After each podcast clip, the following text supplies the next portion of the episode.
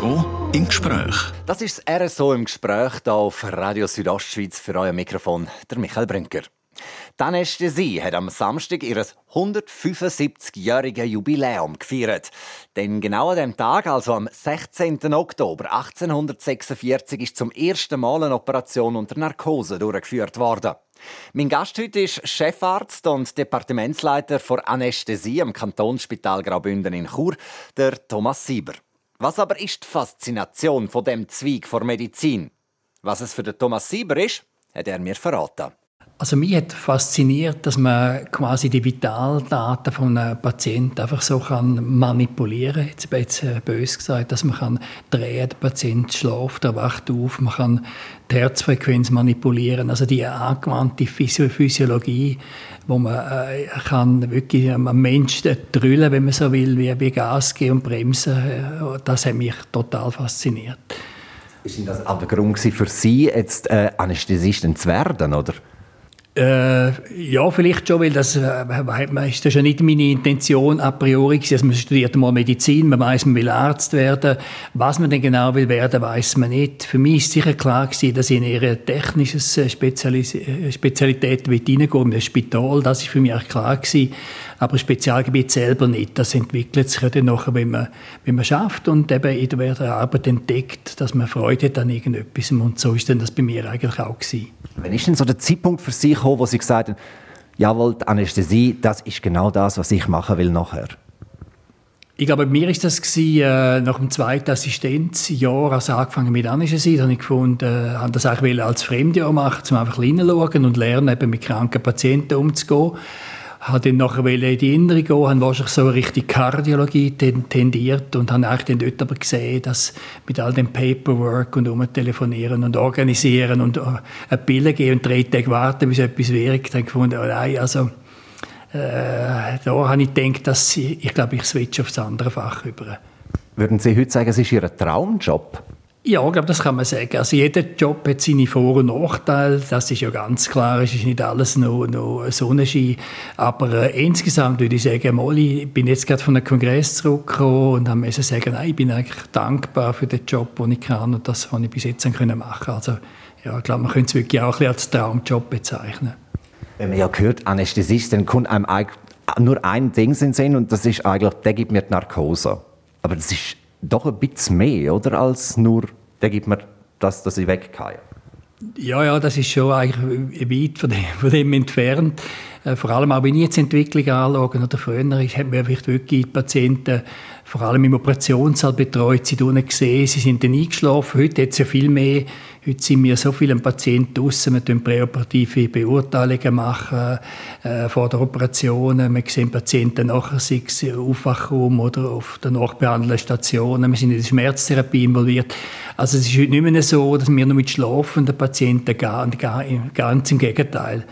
Also ich habe auch immer wieder Assistenten bei mir, die von der Medizin kommen, auf die Anästhesie und sagen, sie so viel Patientenkontakt, da wie bei uns, hätten sie eigentlich dort auf der inneren Medizin nie gehabt.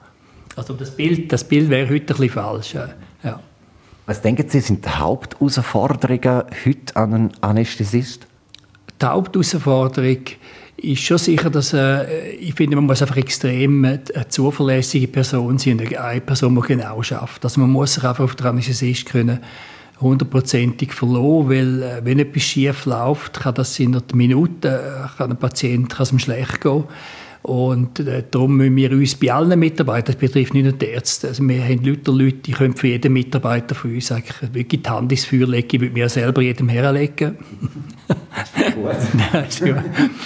Und ich glaube, das ist einfach ganz wichtig. Man muss wirklich können zuverlässig, absolut zuverlässig arbeiten und rund um die Uhr halt eine grosse Herausforderung, denke ich, ist wirklich das, halt äh, Schicht arbeiten, das Leben lang, oder? Nacht und Wochenende was nicht immer einfach ist und das weiß man vielleicht mit 20, 30 noch nicht, was das bedeutet, wenn man dann mal älter ist. Das gehört aber einfach dazu.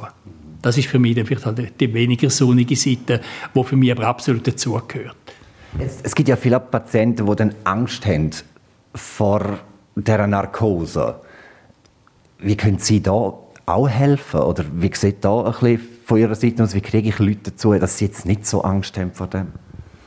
Also ich glaube, am besten ist es, wenn man, wenn man die Ängste ernst nimmt und wenn man Patienten im Gespräch über die, die Ängste probiert aufzuklären. Also ich selber habe Anschauungen kann ich mir sagen, null Angst gehabt. Das ist für mich auch, weil ich, ich weiß, wie es geht und ich weiß, dass es sicher ist. Äh, ich glaube, man muss einfach Patienten eingehen auf ihre Ängste. Was liegt dahinter? Vor was haben sie Angst? Oder vielleicht gewisse Leute haben Angst, vor, dass sie ihre Kontrolle verlieren. Ich finde das sehr unangenehm. Äh, andere haben vielleicht auch Angst natürlich vor der Diagnose, vor der Operation. Das ist wieder etwas anderes. Was kommt denn raus von dieser Operation oder wie geht es mir nachher? Ich glaube, man muss auch probieren, auf Patienten eingehen. Das Gespräch, denke ich, ist von mit dem Anästhesist oder mit dem Anästhesie, jedem Mitarbeiter vom Anästhesie-Team ist wertvoller als eine medikamentöse Vorbereitung.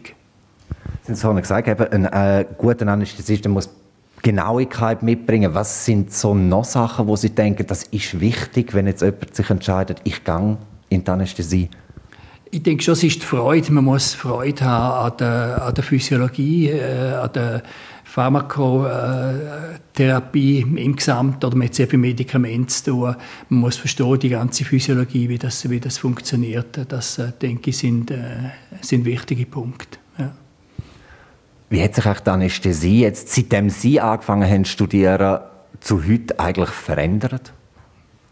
mit uns sage ich, viel breiter geworden. Früher war es ja wirklich ein so, dass man Patienten auch am Vorabend sind ins Spital eingetreten, man hat sie dann dort gesehen, vielleicht auch noch kurz, hat nicht mehr viel machen, weil es meistens sind schon zu spät. Äh, und hat sie den nächsten Tag analysiert und das war es. Jetzt heute. Uns, wir sind viel breiter geworden, also wir sind viel mehr involviert in die präoperativen Abklärungen, wir, sind länger mit den Patienten zusammen.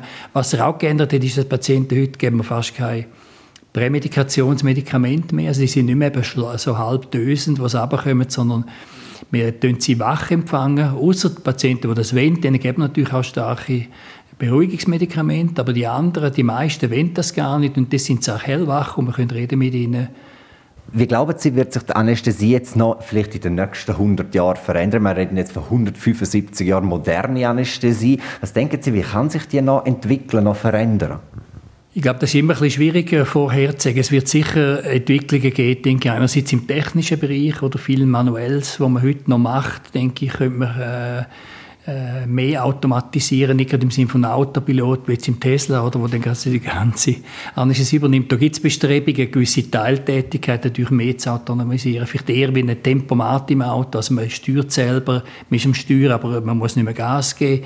Also es gibt sehr viel mehr Automatisierung, äh, äh mehr Computer, mehr vielleicht auch Artificial Intelligence und so, wo dazukommt. Und auf der anderen Seite denke ich, wird es weiter auch Entwicklungen im Medikamentenbereich, Medikamente, die noch kürzer wirken, die noch besser steuerbar sind, mit noch weniger äh, Nebenwirkungen, mehr Agonisten, Antagonisten, also Medikamente, die man wirklich gar kann aufheben kann. Also ich glaube, da, da wird es noch einiges geben, was ich im Moment mir gar nicht vorstellen kann, was es noch geben kann. Was wünschen Sie sich für die Anästhesie? Uff. Äh, schwierige Frage. Ja, ich, ich wünsche mir einfach jetzt nicht nur für die Anästhesie, auch für die Leute, die Anästhesie kriegen, wünsche ich einfach, dass sie noch besser wird, als sie jetzt schon ist. Also es ist sehr, ich finde, es ist ein sehr hohes Niveau, insgesamt mit sehr wenigen Nebenwirkungen. Ich hoffe, dass sie noch besser wird, dass man noch schneller wieder auf dem Damm ist, dass man vielleicht ein Thema, wo man halt gleich immer gehört, die Beeinflussung vom, vom Gedächtnis, auch wenn sie noch Passagier ist, dass man dort noch Fortschritt macht ich hoffe einfach, dass noch, noch ein bisschen, es ist immer noch Luft nach oben, um noch ein bisschen besser zu werden. Das hoffe ich eigentlich für die Anästhesie, für die Gesamtmedizin. Das war sehr so im Gespräch mit dem Thomas Sieber, Chefarzt und Departementsleiter für Anästhesie im Kantonsspital Graubünden hier in Chur. Das und auch alle anderen RSO im Gespräch könnt ihr nachlesen unter südostschweiz.ch/sendungen. Mein Name ist Michael Brünker und danke fürs Zuhören. RSO im Gespräch.